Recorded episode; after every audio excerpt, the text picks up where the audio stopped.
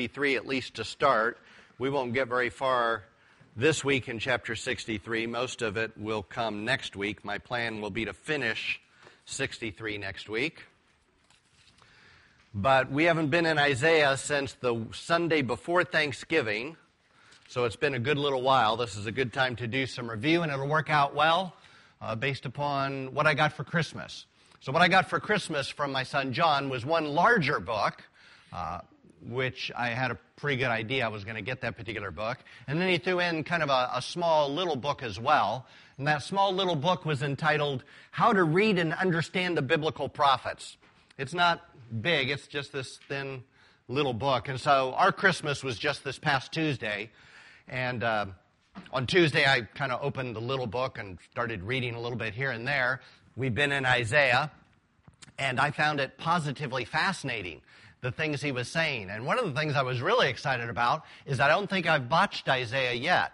Because uh, when you have somebody like Peter Gentry, who's a professor of Old Testament theology and and he's a PhD from Southern Seminary. When he writes a book on how to read and understand the biblical prophets, uh, he reads and understands in a, in a way, a deeper level than I'm able to.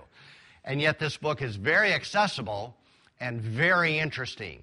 And a lot of what he was bringing out, he may use a little bit different words or phraseology, but it was very similar to some of the things we've discovered going through Isaiah chapters 40 through 66. Now, he gives seven principles for understanding biblical prophets. I'm only about halfway through the book because, partly because I'm limited on time, and what I have to read mostly is to get ready for a Sunday service. But if I have a really good week. I may be able to finish it this week. Ideally, I'd love to be able to just teach you those seven principles. I suppose, really, if I were going with ideally, I would just sit everybody around and read you the book. But, but I wouldn't have high hopes that everybody would stay awake or maybe even be as interested. But one of his principles, number three out of the seven principles, is this. And he talks about the function of repetition in Hebrew literature and this was particularly good and particularly interesting. I, in some sense, I don't know that I articulated, it, but I knew it was true because I know we've been going through Isaiah, and we keep, in fact, we've talked about, and I'll show you on the screen in a little bit, some of the themes we've seen repeated over and over and over. But he put it in such a way that I thought brought even better clarity and it kind of it kind of energized me again to finishing Isaiah uh, we've had such a long break, five weeks or so, maybe even six weeks since we've been in Isaiah. And part of me thinks, well, I just want to be, I'd like to start the next book. I'd like to start Ephesians. But now I'm like, I kind of want to start Isaiah all over again, uh, which I won't do. But it's been really interesting reading the little bits of this book. So I'm going to show you a couple paragraphs of what he says about the function of repetition in Hebrew literature. Peter Gentry writes, We all know that Hebrew writers, including the prophets, were very repetitive. In fact, repetition is at the heart of Hebrew discourse. The normal pattern in Hebrew literature is to consider topics in recursive manner. Recursive manner is, in other words, a progressively repetitive manner. And I really like that he used the word progressively repetitive. So it's not just repeating for no good reason or to fill up space. He's repeating, but he's progressing. Progressing. He's adding to. He's enhancing what came before. So it's progressive repetition. This approach is boring, frustrating, and monotonous to those who do not know and understand that this approach was a purposeful way of communicating the content. If you've ever read the prophets, maybe that was part of your frustration. It seems like he repeats himself a lot. It seems like the same story over and over and over again. But it's not exactly the same story. It's a progressive repetition. He goes on to write. Normally, a Hebrew writer would begin a discourse on a particular topic, develop it from a particular angle or perspective, and end by closing down that conversation. Then he would begin another conversation, taking up the same topic again from a different angle or point of view, and considering it from a different perspective. And then he asked the question Do you recall the illustration we considered earlier about stereo sound? And of course, you don't, because that was in the first two chapters and you haven't read those. But he then goes on to kind of explain it again. He writes When two conversations or discourses on the same topic are heard or read in succession, they are meant to function like the left and right speakers of a stereo system. Now, here's the key question Do both speakers of the stereo system provide the same music, or does each give different music? The answer is both. The music is different and the same. Now, there's some groups that are particularly like that. Uh, the group that comes to my mind, and since we've played them here, I suppose it's okay to say that, but Queen, some of their music definitely has a separation of channels. What's coming out of one speaker is very complementary, and in some ways it's the same as what's coming out of the other channel. But it's not entirely the same. They complement one another. They enhance one another. They give a fuller picture than if you just had mono sound.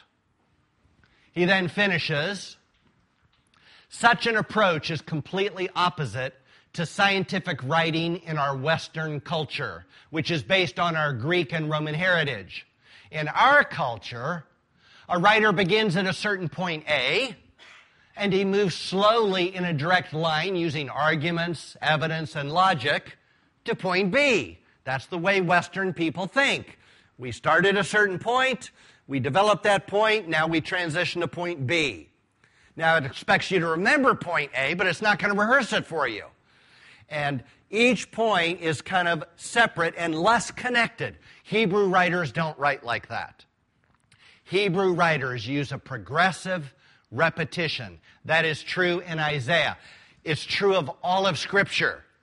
And you need go no further. Like if you want to say, if I, if I were to give you a good example of that, I can take you all the way back to Genesis at the very beginning with the creation account. Because in Genesis chapter 1, and it actually, the first three verses of chapter 2 belong in chapter 1. Uh, it's kind of like I, the guy that divided up the Bible into chapters and verses did, a, did us a great service. Uh, we would spend a lot of time just making sure we're all at the same place otherwise. But if he started in Genesis, he didn't get off, he, it was kind of a rough start because the seventh day of creation is in chapter 2, those first three verses. Then it ends at verse 3. And then in chapter 2, you've got what sounds like a almost a different creation.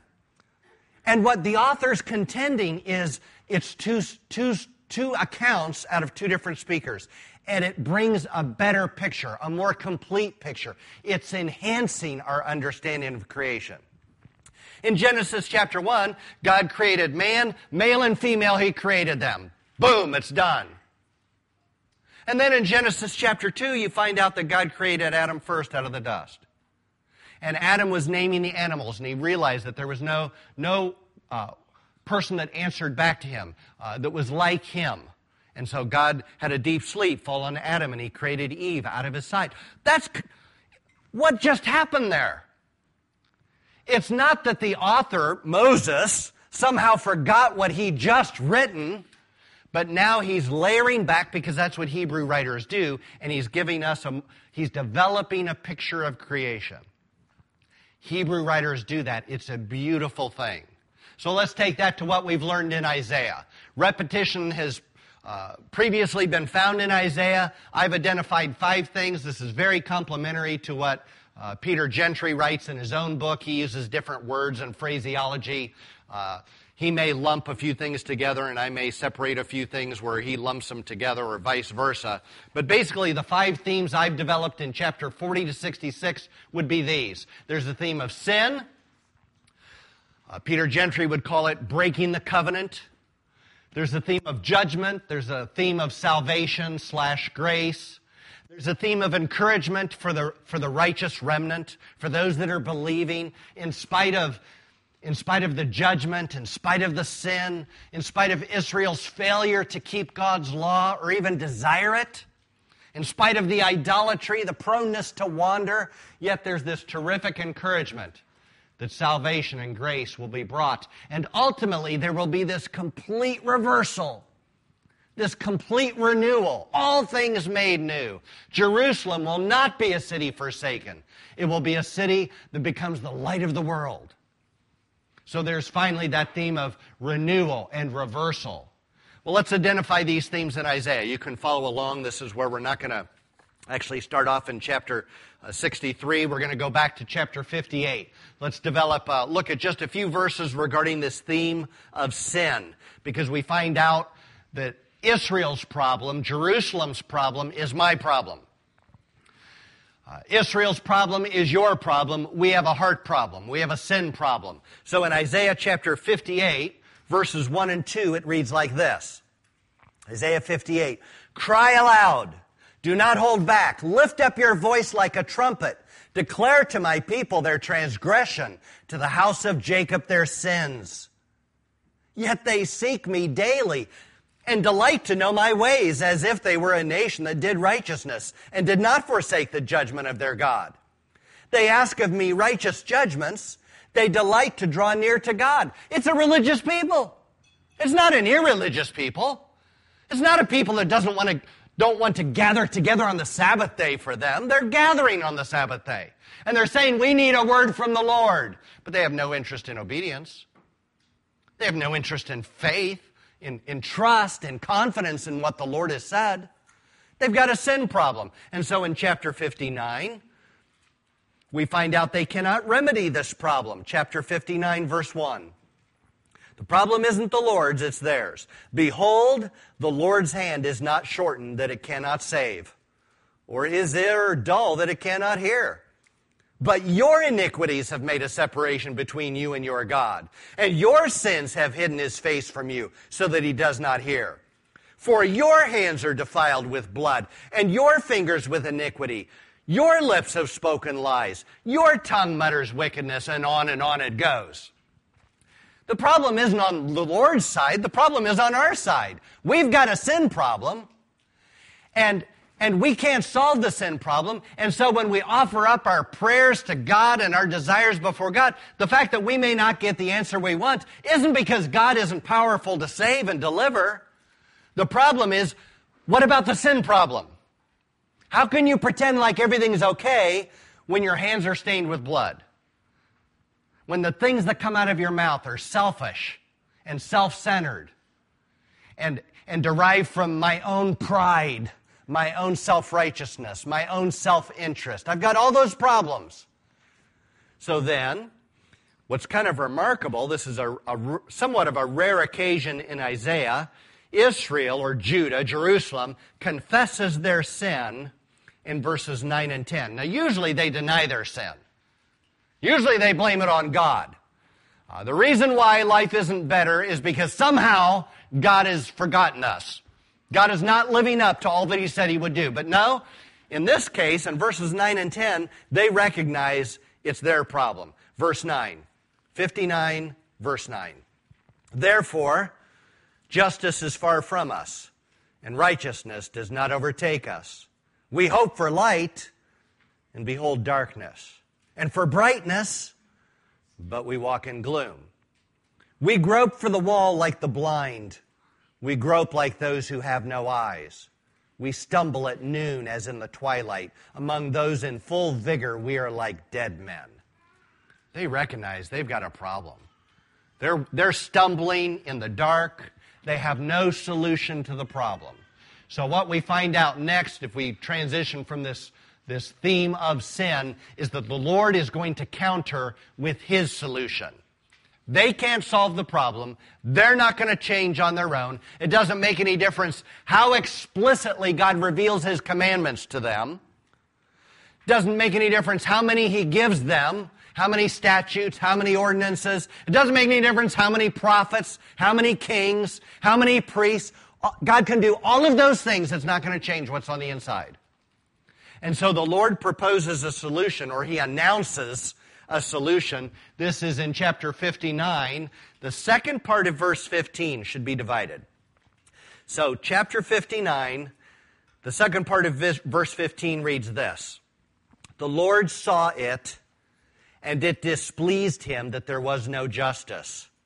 He saw that there was no man, and wondered that there was no one to intercede.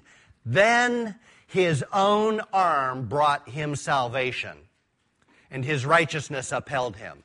He put on righteousness as a breast, breastplate and a helmet of salvation on his head. He put on garments of vengeance for clothing and wrapped himself in zeal as a cloak. According to their deeds, so he will repay wrath to his adversaries, repayment to his enemies. To the coastlands he will render repayment, so that they shall fear the name of the Lord from the west and his glory from the rising of the sun. For he will come like a rushing stream which the wind of the Lord drives. Now, according to those verses, when the Lord intercedes on Israel's behalf, and in particular, much of Isaiah is kind of focused on Jerusalem. Jerusalem is, is uh, the symbol or the emblem for all of Israel, but especially Jerusalem. So, when the Lord intercedes for Jerusalem, what does it result in, according to those verses? What do they get? What do they find? What do they experience? Judgment and salvation. The Lord's own arm brought him salvation. And he put on garments of vengeance. So when the Lord intercedes, when the Lord interjects himself into this situation, we have both judgment and salvation when the Lord intercedes. And does for Jerusalem, does for Israel, what they cannot do for themselves. So, what does the Lord's salvation look like? Let's start with that.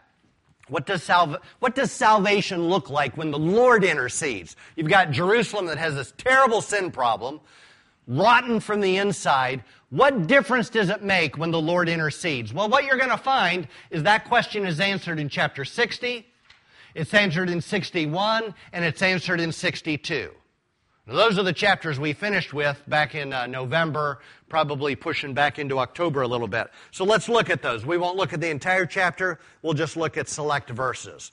So, what does salvation look like? Here's what it looks like. And you want to look for three things. You want to look for what is the Lord doing? You want to look for what's happening in Jerusalem. And you also want to look for what difference does it make to the rest of the world? What difference does it make to Gentiles? What is the Lord doing? What difference does it make in Jerusalem? And what difference is it making to everybody else out there? So, chapter 60, it starts like this Arise, shine, for your light has come, and the glory of the Lord is risen upon you. Now, we identified the you is Jerusalem, it's the Jews, it's Israel. Arise, shine, for Israel's light has come. The glory of the Lord is risen upon Jerusalem. For behold, darkness shall cover the earth, and thick darkness the peoples. But the Lord will arise upon Jerusalem. His glory will be seen upon Jerusalem. And nations will come to your light, and kings to the brightness of your rising. What is the Lord doing? His light shines on Jerusalem, on his people. What difference does it make to the Gentiles? They come to the light. They see God's salvation and grace brought to Israel, and they're attracted to that. Skip down to verse 21. Verse 21, same chapter, chapter 60. Your people shall all be righteous. They shall possess the land forever. The branch of my planting, the work of my hands, and here's the reason, that I might be glorified that I might be glorified. The least one shall become a clan, and the smallest one a mighty nation. I am the Lord, in its time I will hasten it. Why does God do all that He does in salvation and judgment? That He might be glorified. God glorifies Himself in salvation, God glorifies Himself in judgment. Now, that's actually the, the last message I preached out of Isaiah the week before Thanksgiving. We looked at examples. God's name was glorified among all the nations of the earth in Moses' day by what happened to Pharaoh in Egypt. All the surrounding nations heard about it. In fact, 40 years after the fact, when Israel finally started going into the promised land and Joshua sent spies into Jericho, Rahab said, Oh, we know about your God. That was 40 years ago. We know about your, we know what he's done. He's a God who exercises judgment and makes his name known. But he's also a God of salvation who delivered his people out of slavery. Well, how is all this accomplished? The answer is in chapter 61. Chapter 61, verse 1. The Spirit of the Lord God is upon me because the Lord has anointed me to bring good news to the poor. He has sent me to bind up the brokenhearted, to proclaim liberty to the captives, and the opening of the prison to those who are bound, to proclaim the year of the Lord's favor and the day of vengeance of our God, to comfort all who mourn, to grant to those who mourn in Zion, to give them a beautiful headdress instead of ashes, the oil of gladness instead of mourning, the garment of praise instead of a faint spirit, that they may be called oaks of righteousness, the planting of the Lord, that he may be glorified. And then if you skip down to the last part of verse 11, the last part of verse 11 says, So the Lord God will cause righteousness and praise to shout, to sprout up before all the nations. The Lord is going to do a work, a mighty work of salvation among his own people, and the nations are going to take notice. Now that me in chapter 61, we know that's Messiah. We know that's the servant of the Lord. We know that's Jesus, and we know that because Jesus went into uh, the synagogue on the Sabbath day. He opened the scripture to Isaiah chapter 61. He read that, and he said, That's talking about me. So when Isaiah says, how is, how is all this wonderful stuff going to be accomplished? It's going to be accomplished because God works salvation for himself. He does it by becoming a man coming into our earth, and he does that. He fulfills that. He doesn't rely on a king or a judge or a prophet. He doesn't rely on some group of people to finally get it right so that all the nations will know just how great God is. He does it himself. Isaiah chapter 61. And then you've got Isaiah chapter 62. Uh, beginning in verse 1.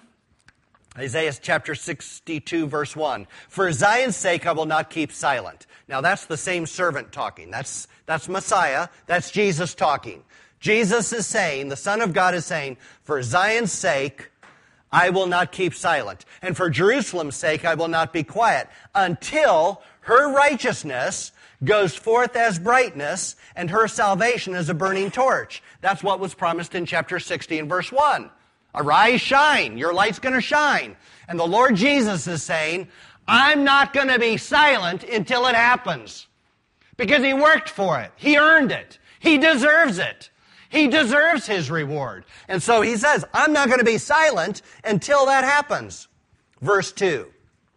The nations shall see your righteousness, and all the kings your glory, and you shall be called by a new name that the mouth of the Lord will give. You, Jerusalem, shall be a crown of beauty in the hand of the Lord, and a royal diadem in the hand of your God. You shall no more be termed forsaken, and your land shall no more be termed desolate, but you shall be called, My delight is in her, and your land married. For the Lord delights in you, and your land shall be married. Skip down to verse 10. Go through, go through the gates. Prepare the way for the Gentiles, the people. Build up, build up the highway, clear it of stones. Lift up a signal over the Gentiles. Behold, the Lord is proclaimed to the end of the earth. Say to the daughter of Zion, Behold, your salvation comes. Behold, his reward is with him, and his recompense before him. And they, Jerusalem, Israel, shall be called the holy people, the redeemed of the Lord. And you shall be called sought out, a city not forsaken. What a beautiful picture of the Lord's purposes of redemption for Jerusalem, for Israel, for the nations of the earth. And then what we ended with, that last Sunday we were in Isaiah, were uh, verses 6 and 7 of chapter 62.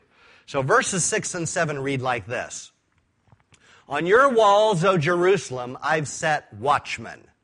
Now I take it that those watchmen are especially the prophets. So the Lord says, I've set up prophets as watchmen for my people Israel, for Jerusalem. I've set up watchmen. All the day and all the night they shall never be silent. And then it it expands it, I think, by saying, You who put the Lord in remembrance, take no rest. And give him, that's the Lord, no rest until he, the Lord, establishes Jerusalem and makes it a praise in the earth. So in Isaiah chapter 62, verses 6 and 7, it was that powerful thought that I'd never considered in my entire life until I read it, what, five weeks ago. The idea is this the prophets are looking for the Lord to fulfill everything that He's ever promised. Because nothing will be left unfulfilled. In fact, it's not just the prophets, it's all those that put the Lord in remembrance.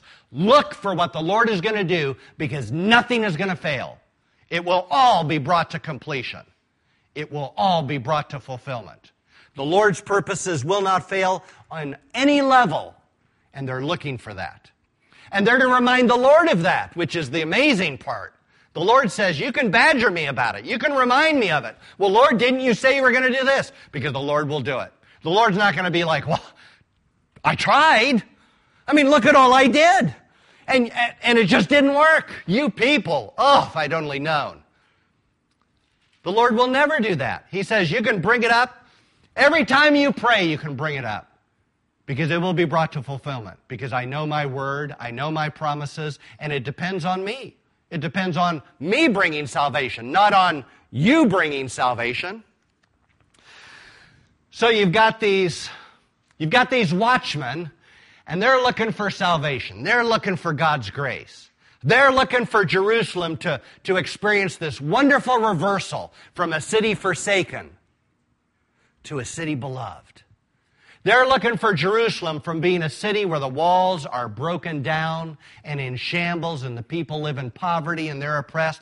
They're looking, for, looking for it all to change and, and Jerusalem is a shining light and the Gentiles are drawn to that light. And the people are experiencing the rich blessing of God. But surprisingly, I think, that's not all the watchmen see. The watchmen don't only see salvation, we find out in chapter 63 they see something besides salvation. It doesn't mean salvation doesn't come, but it means there's more to it than that. So, Isaiah chapter 63, verse 1. The watchman is crying out. This is the guy up on the wall. He's looking for salvation. He's looking for reversal in Jerusalem. He's looking for the blessing of God. And the watchman cries out, well, who is this who comes from Edom? In crimsoned garments from Bozrah, which is an important city, sometimes a capital city in Edom. This is a, a place, a region, a people. This is a city. Let me start over. I blew it. Who is this who comes from Edom? in crimson garments from Bozrah, he who is splendid in his apparel, marching in the greatness of his strength. I see somebody coming. It's not exactly what I expect to see. Who is this coming? And the person answers, It is I, speaking in righteousness, mighty to save. That's who's coming.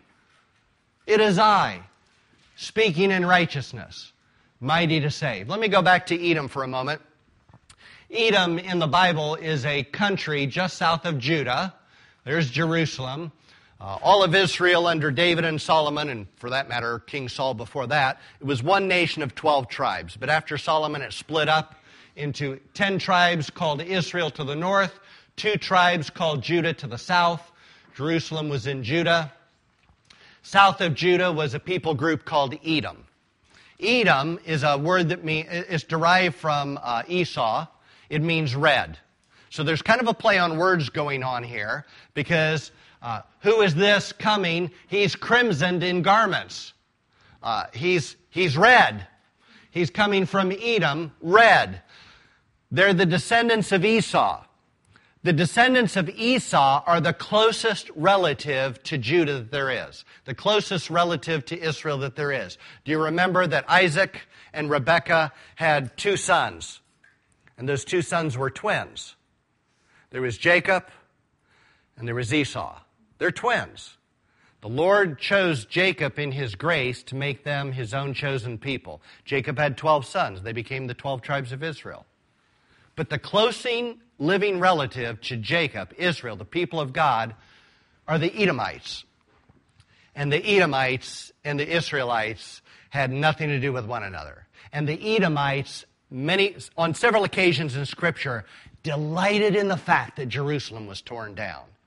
And they're mocking the Jews as they go into captivity. And they're celebrating all the misfortune that came upon the Jews. And so in Scripture, there are any number of instances where special judgment is pronounced upon Edom. This Edom, that Edom. Special judgment is pronounced upon them because they delighted in the adversity of the people of God.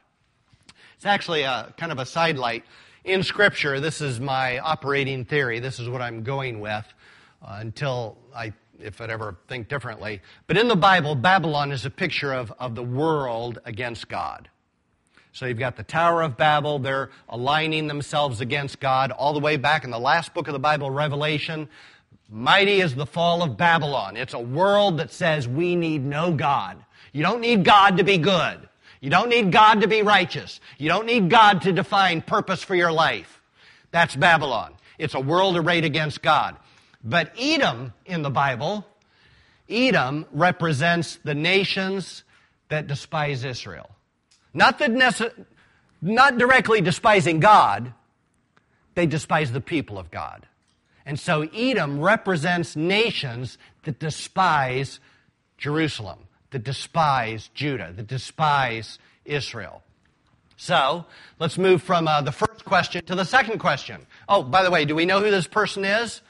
Not explicitly in chapter 63. The person says, I mean, the watchman says, Who is this? And he says, It's me, speaking in righteousness, mighty to save. Now, that can only be the Lord. That can only be Messiah. That can only be the servant of the Lord, but he does, it's not explicitly said, but within the context, there could be no other.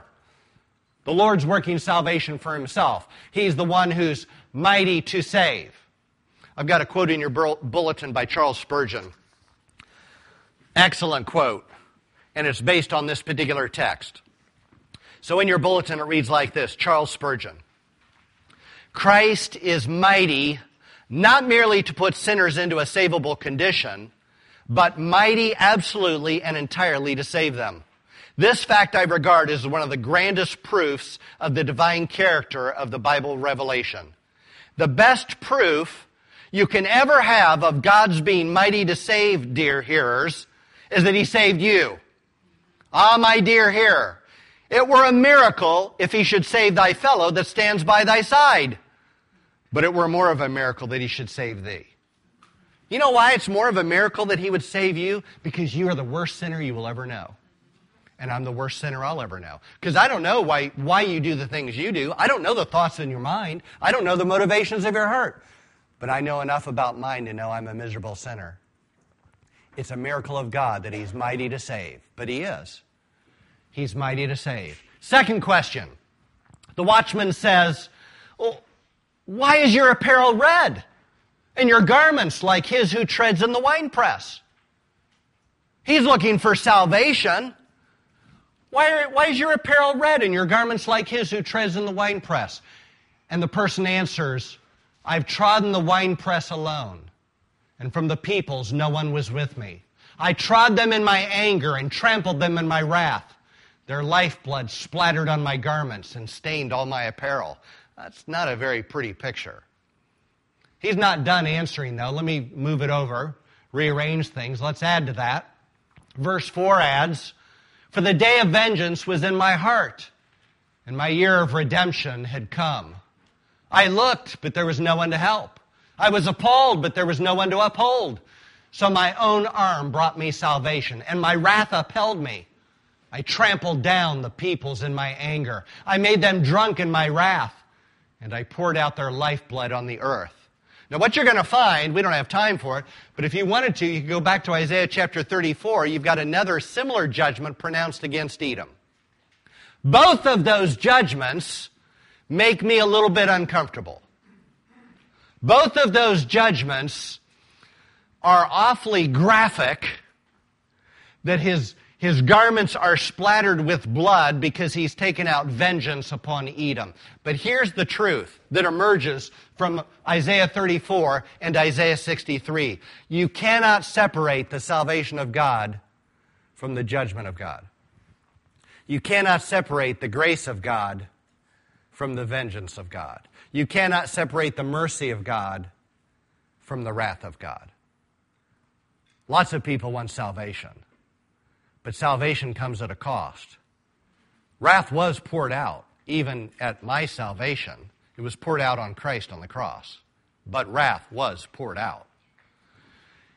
Those who don't believe in Christ, who he is as a person, and what he accomplished on the cross, they will bear their own wrath. They will bear the wrath of Christ on their own. But you can't separate the two. As much as we might like to in a culture like ours, where we're meant to be tolerant and accepting, not just accepting, but affirming of everybody's opinion, the truth is salvation, the salvation of Christ, cannot be separated from the judgment of God. In verse 4, he talks about a day of vengeance and a year of redemption. A day of vengeance a day of vengeance and a year of redemption. If that rings a bell, it should, because that's exactly what Messiah said he was going to accomplish. You remember back in chapter 61, the Spirit of the Lord God is upon me, because the Lord has anointed me to proclaim the year of the Lord's favor and the day of vengeance of our God. It's a fulfillment of what the servant said he came to do. I'm coming to bring salvation.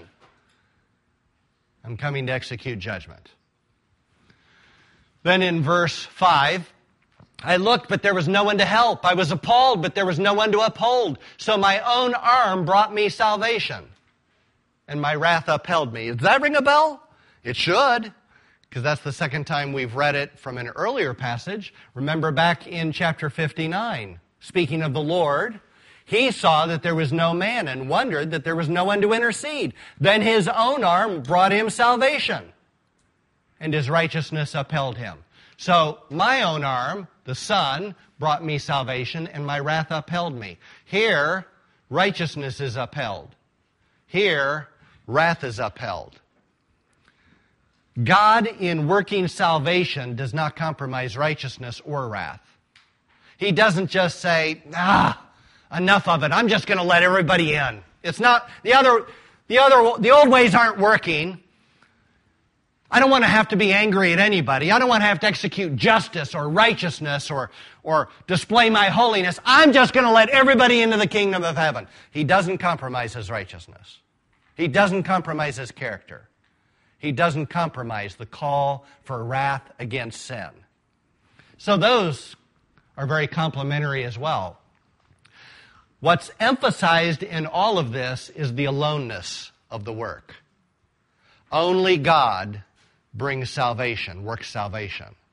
Only, only Christ, only in Him is salvation found. When He said, I'm the way, the truth, and the life, no one comes to the Father except by me. He works it alone. Only Him. It doesn't mean you can't have religion without Him, but salvation is only found in Him.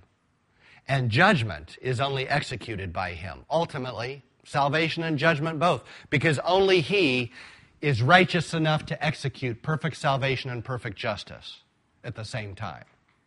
We would execute vengeance for, for selfish reasons, because of personal grudge, because of, yeah, you had that coming to you. I mean, don't you love it when somebody passes you really fast on the. In fact, I had a person honking at me yes, last, this earlier this week. I don't, I don't think I ever told Sarah and Jonathan this. When we got Anatai, and I'm bringing it home, and there was somebody following me coming down Main Street to go to South Shores. They're honking their horn. I didn't realize they were honking at me at first, but they were honking. I think they just wanted me to move. And then they got mad. They started flashing their lights at me and honking and tailgating. I'm like, good grief, this guy's out of control. And then the next stoplight, when we finally went into, we eventually came to a stoplight and he had to stop. And I thought, ah, not as big a hurry as you thought you were, but I didn't want to I didn't want to uh, gloat because I thought this guy's kind of crazy. He may shoot. but those thoughts were crossing my mind. But only, he does all of this alone because he's the only one qualified to do it. If there was anybody else that could have brought salvation or executed perfect justice, Christ never would have had to be born a man. He never would have had to live a servant's life. He never would have had to be treated to the humiliation and shame that he was treated with and die on a cross if it could be done any other way. But he did it all alone. And that's emphasized more than the one word alone It's emphasized no one was with me, no one to help, no one to uphold, my own arm. He saw there was no man, no one, his own arm. He does it alone. If you participated in your salvation, it's not Christ's salvation. It's not a cooperative effort. It's His work alone. He saves alone, or there's no salvation. So it looks like all this. Why, why are we told this story of blood, of vengeance? There's at least two reasons. Number one, because we live in a year of favor. And it's urgent that whoever calls upon the name of the Lord will be saved. We live in a year of favor. Right now, it's not the day of vengeance now. The day of vengeance is when he comes back in power and glory with the armies of heaven. Then the year of favor is ended. But right now, we live in this extended year, this extended period of time where the gospel goes out and the church is our administrators of that gospel. We are administrators of the light that it should shine, that there's a message to share, that it is to be urgent. I think one of my problems, this is at least my problem, on some level, I think it's a Western church problem, is we're kind of comfortable separating salvation from judgment. We're happy with people being saved, but we don't want to talk about judgment, and we don't want to talk about wrath. But if I separate those two, my urgency to share a message a gospel message of which I am not to be ashamed, it's intensified by recognizing you can't separate them. And I know in 2022, I will, I will share the gospel with no more people than I did in 2021 unless my mind changes about what God says about a year of redemption and a day of vengeance. Both are true. What are your comments and questions? Jonathan. And it's all done that he would be glorified, whether it's in Pharaoh's hardness or in the mercy to his people Israel. His name is glorified either way. All will glorify God, either in justice or in mercy. Somebody else? By the way, in case I haven't made it clear, you know, talking about sin and salvation, you know, we live in a year of redemption. If you've never called upon the name of the Lord, if you've never said, Christ, be merciful to me, a sinner, and take away my sin, it's a prayer. It comes from the heart. And if you're like, I'm not sure I feel it, then your prayer should be, God, create that desire in me where the thing I want most of all is a relationship with the living God through Christ. There's a song based upon this passage of Scripture based upon Isaiah 34 as well. It's a song entitled The Battle Hymn of the Republic. It was a Civil War song. Um, actually, it's derived from a Civil War song. Uh, and then it became, this song also was associated with the Civil War. So it was written in the 1860s or whenever. There's a version I'm going to play for you now that we'll sing, two verses. It's uh, sung by Joan Baez. So she was a hippie back in the 60s and 70s and 80s. Uh, and it's kind of amazing to me. She put this on a live album, uh, and in 1963, she invited her the concert goers to sing the song. There's no video projector, there's no lyrics handed out, but presumably, pretty much everybody knew the song, the Battle Hymn of the Republic. And so, in culture in the 1963, they could sing this song that speaks so much of Christ, wedding together salvation and judgment in the same song. So let's stand and this will be our benediction. Battle Hymn of the Republic. Words will be on the screen.